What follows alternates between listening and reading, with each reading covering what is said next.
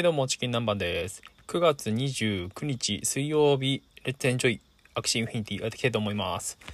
まずは仮想通貨の方からですね。えっ、ー、と、あんまり元気はないですけども、ビットコイン474万3000円台、イーサリアム32万8000円台ですね。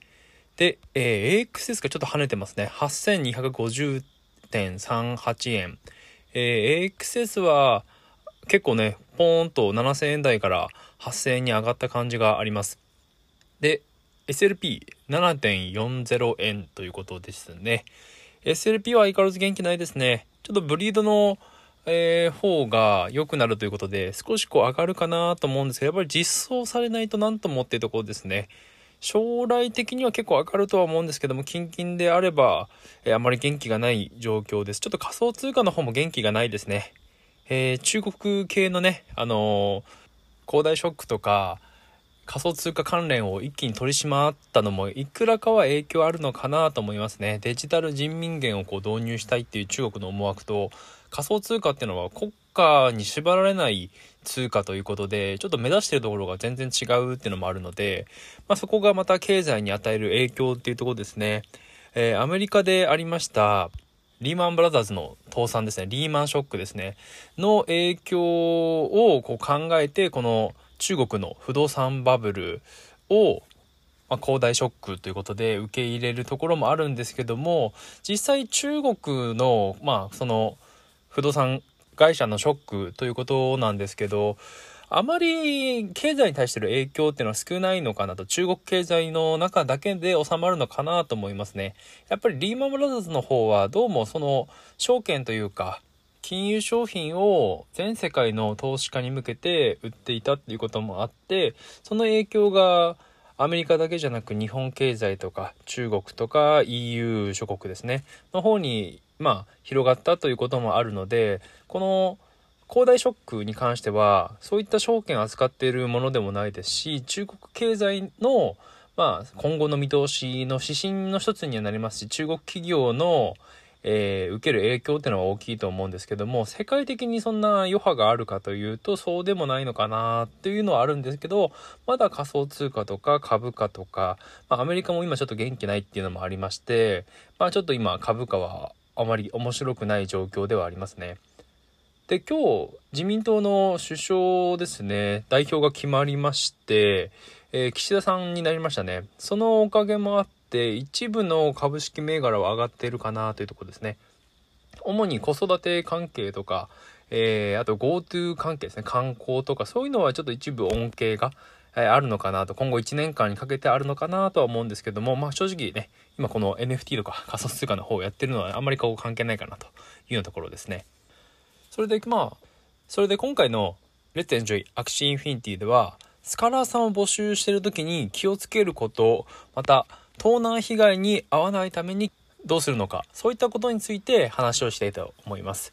まず、スカラーシップを募集するとなった時ですね、 Axie Infinity でスカラーシップっていうのは自分の持っている Axie 3体を あの、フィリピンとか、えー、まあ、他の国とか、まあ、アメリカとか日本人の他の方に貸して、それで、デイリーモーションとか、デイリークエストですね、とか、アリーナとか、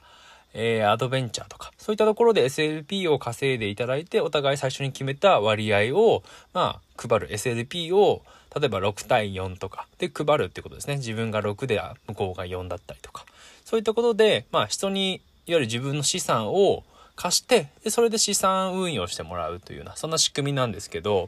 えそれをやろうと思った時に、やっぱりこう、リスクとしては、まず、その、貸したアクシーが盗まれるのではないか。そういったところがあると思うんですけども、これに対しては、まず最初に浪人ウォレットを確認します。で、その浪人ウォレットをどこで取りましたか？どこで取得しましたか？というメッセージを一つ、あの、文言ですね。あの、面接の時に書いておくといいと思います。まあ、それをメッセージとして伝えることですね。例えば、まあ、Google で取りました。Google の機能の拡張の方で、拡張機能の方で撮りましたとか、Firebox で撮りましたとか、それはもう OK ですね。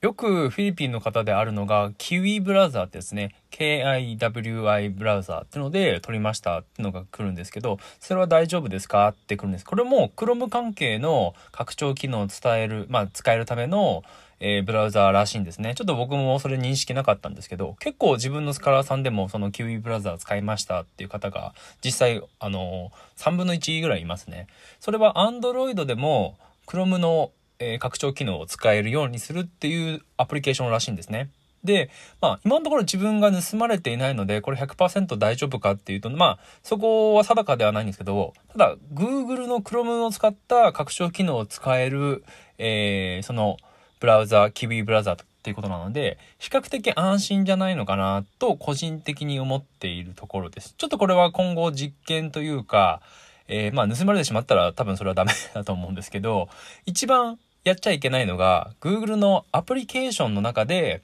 えー、ローニーウォレットを取得するっていうのがあるんですね。えー、ローニーウォレットはブラウザの、例えば Chrome とかの拡張機能でしかないんですね。やはり拡張機能でない、本当シンプルなアプリケーションとしては、公式では認めてません。で、その、僕もちょっと調べてみて思ったんですけど、えー、アプリケーションの方で、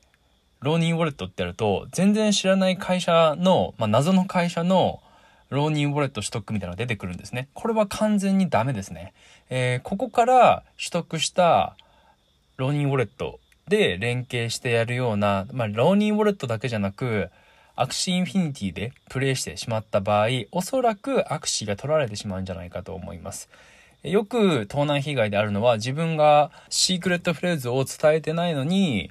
えー、スカラシップの人に貸したスカラさんに貸してしまったアクシーが盗まれてしまったっていうケースがあるんですけどもおそらくそれはそのフィリピンとかスカラーさんの方ですね貸した相手のアプリケーションローニンウォレットを最初取得する時におそらくもうそこで盗まれるような仕組みアプリケーションがダウンロードされてそのローニンウォレット経由でやってしまったがために盗まれてしまったんじゃないかなと思います。完全にそのシークレットフレーズ、例えば自分のローニンウォレットのシークレットフレーズが分かって、メールアドレスとかパスワードとかも分かった状態で、えー、取られるっていうのであれば、おそらく全資産が取られてしまうんですけども、よくあるのがスカラさんに貸してしまった、えー、アクシーが取られましたっていうケースですね。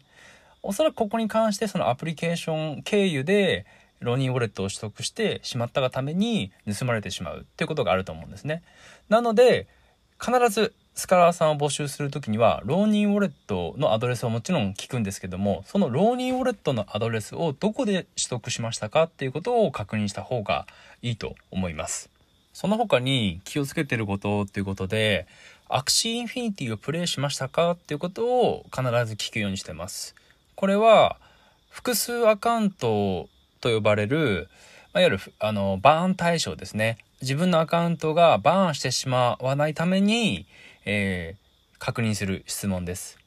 まず、アクシーインフィニティをプレイしてしたことがあるという方で、辞めた経験があるっていうのは、この短期間の中で何かトラブルを起こした可能性が非常に高いと思いますね。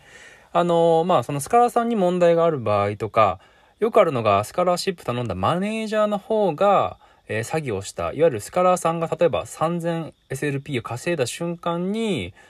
連絡が取れなくなってしまったみたいな詐欺ケースが結構多いらしいですね。スカラーさんが複数アカウントでバーンするとか、えー、要求通りに動かないっていうケースももちろんあるんですけど、マネージャーが、えー、詐欺をするというケースも実際あるらしく、真面目に働いていたスカラーさんが、そういった急に連絡取れなくなった、急にアクシーインフィニティをゲームログインできる、できなくなってしまった。こういったことが実際あるみたいですね。なので、まず、まずアクシーインフィニティをプレイしたことがありますかで、よくあるのが親戚とか友達がやってましたとか、お兄ちゃんお姉ちゃんがやっていましたとか、そういうのあるんですけども、えー、まあ、それは何でやっていたのかとか、あと、その兄弟とか知り合いがやっているスカラーさんにお願いしてみましたかとか聞きますね。まあ、大体はそのノーとか返ってくるんですけど、じゃあなんであなたがやっていないのかっていうところもしっかり答えて、えー、ちゃんと辻褄が合っているかそういった人を面接で見て採用するようにしています。えー、まあ、個人的にですけどもあとちょっと気になるのが年齢ですね。自分もディスコードの方で、あの、アクシーインフィニティのスカラーさん募集する公式のディスコードっていうアプリがあるんですけど、そこで、えー、まあ面接とか、いろいろこうアプローチかけてやるものなんですけど、年齢で13歳とか結構いるんですね。例えば17歳とか16歳とか。個人的にはそれちょっとあの未成年ということでお断りさせてもらってますね。えー、やっぱり日本の労働基準とかそういったところに含めて考える必要もあると思っていて向こうの労働基準に合わせるんじゃなく日本の労働基準として考えた時に一応単純にゲームするだけなんであのゲームのキャラクター貸してるって言えばもちろんそれは OK だと思うんですけどそこでお金まあ給料が発生してる外注してるっていうことになった時にやっぱりこう労働的にその未成年の人とか中学校高校生に仕事をさせているっていう風に見た時に果たして日本の法律で OK かどうかとか、まあ倫理的に OK かどうか、そういったところを考えると、やっぱり18歳以上とか20歳以上の方にやらせた方が、まあちょっと無難かなと思いますね。国によってはその若い人が働くっていうのもある意味普通なのかもしれないんですけど、日本でやっぱり考えた時に、日本の法律とか税務的に考えた時に、日本の普通で、えー、そういったまあ、スカラーさんを採用するのがいいんじゃないかなと。後々の問題にならないんじゃないかなってことで、これもやっぱりリスク回避ですね。その他にも逆に年齢が高い30以上の人は、あの、アクシーインフィニティをプレイしたことがある人もいると思うんですけど、結構その、生活のためにするっていう人が多いと思いますね。いわゆる周りでそういうことをやっていって稼いでる人がいるんだっていう話を聞いて、じゃあ私たちもやろう。例えば仕事を解雇されてしまって今失業者だからやろう主婦だからやろうっていう方がいると思うんですけどあんまりこうゲームに不慣れな方に渡すのもちょっとリスキーっていうか SLP をあんま稼いでくれないっていうのと私はどうしたらいいのかっていう風に結構メッセージをくれたりするんですね。これはちょっと自分の例なんですけど結構それで手間がかかってしまうっていうのでやっぱりこう生活のためにやるっていうのももちろん向こうの方はあると思うんですけどほどほどにそのゲームをプレイするってことに慣れてる人とか、まあ、ゲーマーであったりとかアプリケーションとかインターネットに慣れているっていうのも結構大事なことなんじゃないかなと思っていてまずゲームに慣れてなければもちろん SLP 稼げないですしまずどうやってアカウントを取ればいいのかとか、えー、どうやってプレイすればいいのかと。かそういったことがですね、まあ一から説明しないといけないっていうのはちょっとこうリスクというよりかはちょっと大変だなっていうことなんですね。なので20代前半がいいかなっていうのが1点と、えー、そういった生活のためにやられている30代以上の方だと、例えば仮想通貨をじゃあ自分が SLP もらった時にどうやって買えればいいのっていうことを思ってる人もいるんですね。ほんとやり方わかんないけど稼げるからやってるっていう人ですね。そうなってくると正直説明するのもちょっとめんどくさいじゃないですか。普通に仮想通貨取引所行って自分の銀行口座に送ればいいだけだよっていう話なんですけど、それすらわからないっていう人も実際いるんですね。まあ、自分のあのスカラさんの中にもちょっといまして。で、フィリピンの場合は、ほとんどがバイナンスだと思いますね。コインベースもあるらしいんですけど、バイナンスの方でアカウントを取って SLP をトランスファーですね。えー、ペソですかね。の方に変えて、フィリピンペソの方に変えて、PHP って言うんですけど、で、それを自分の口座にやることで、えー、OK っていうことですね。なので、それをまあ覚えておくだけで、まあ普通にバイナンスのアカウント取って、自分でそこでスワップなり、トランスファー交換してくださいみたいな話なんですけど、結構そういうことも知らない人が30代以上とか20後半はもしかしたらいるかなって感じですね。30以上だと結構いると思いますね。それと、そうだな。あと、なんか気をつけてることといえば、SLP の給料日ですね。あの、もともと、YouTube とかを見て 3000SLP を稼いだらあなたに渡しますっていう契約だったんですけど、ちょっとそれをなくしましたね。えー、その理由は個人的に、まあ向こうも生活苦しいんだろうということで早く渡したいっていうので給料日を設けることにして、えー、それまでいくら SLP を稼いだかとかは関係なくその日になったらその割合に応じて配りますというふうにしました。あとこれによって向こうのモチベーションも上がるっていうのが一つと自分が SLP を回収するのが早いのでそれをまた再投資なり自分のアクシーを買うなりブリードするなり使えるっていうのが一つのメリットになると思いますね。で自分は給料日1回にしようか2回にしようか悩んで一応スカラーさんに聞きました。でスカラーさんから返ってきた答えは2回がいいってことですね。でアクシーインフィニティをプレイして2週間弱ぐらい以内ではもうあの SLP をゲームの中からローニンウォレットの方に移すことができないんですね。なので2週間以上の、まあ、日で、で、かつ1回、例えばゲームの中からローニンウォレットに移して、まあなんかした場合、えー、プラスもう2週間は何も触れないっていうことで、最大でおそらく月2回が給料日としては、まあ上限なのかなと思ってます。まあ、システム上の理由でっていうことですね。なので自分は、まあ、毎月1日と15日に上げるというふうに言っています。それによって、まあ、向こうのモチベーションもちょっとこう、 thank you から、あ thank you manager みたいな感じになりましたし、自分もその SLP を回収して、えー、まあ自分のウォレットに入れとくっていう安心感が一つと、またそれを何か再投資したい時とか、スカラさんからこういうアクシーとか、こういうアクシーないですかとかって相談を受けた時に、ポンとこう、渡せるような、そういったまあストレスフリーになるように、えー、給料日を月2回にしてますね。その分ちょっと手間は増えるんですけどね。あのー、まあ、スカラさんのアクシーから、そのゲームを一回ロニーウォレットに移して渡してで領収書もらってっていう仕事の手間は増えるんですけどまあその手間分のまあ、恩恵っていうんですかね、SLP が取られないとか、アクシーが盗まれない、盗まれないに関してはちょっと何とも言えないんですけど、まあ、SLP を回収できるっていうのと、向こうのモチベーションが上がる、まあ、このマネージャーはちゃんとくれる人だっていう信頼感にもなるっていうので、いいのかなと思ってますね。必ずその時領収書をまあもらうってことは絶対なんですけど、えー、自分の場合は今21日前後から始めていたので、ちょっと1日には間に合わなそうだったので、次の10月の15日が最初の給料日にはなるんですけど、まあそういうふうに伝えてありますね。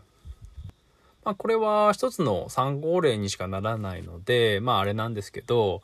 例えばその給料日が月に2回あって、その給料日前に、まあもしその成績不良のスカラさんがいたら、ちょっと申し訳ないんだけども、次の給料日で契約解除ですとか、えー、あなたはまあ、自分との契約をこれこれこうで違反したので申し訳ないんですけども、ちょっとやめてもらえませんかっていった、えー、そういったまあ、早めの損切りにもつながるかなと思うので、そういったちょっとね、こう、成績というか、性格がなかなかこのゲームに合ってないって人を切るための、まあ、手段の一つにもなると思うので、給料日の手前で、まあ、3日4日前とかにちょっと申し訳ないんだけどもっていうことも言えると思うので、まあ、そういった意味でも、まあ、給料日2回っていうのは手間は増えるけども、あの、回転率とか、そういった面では結構いいのかなと思ってるところですね。はい。ちょっと長くなっちゃいましたけど、スカラさんをこう、まあ、募集してやってみた時に、まあ、注意することとか、えー、アクシーを盗まれないために何をするのか、といったことについて話してみました。はい。いかがだったでしょうか？今回はこれで以上です。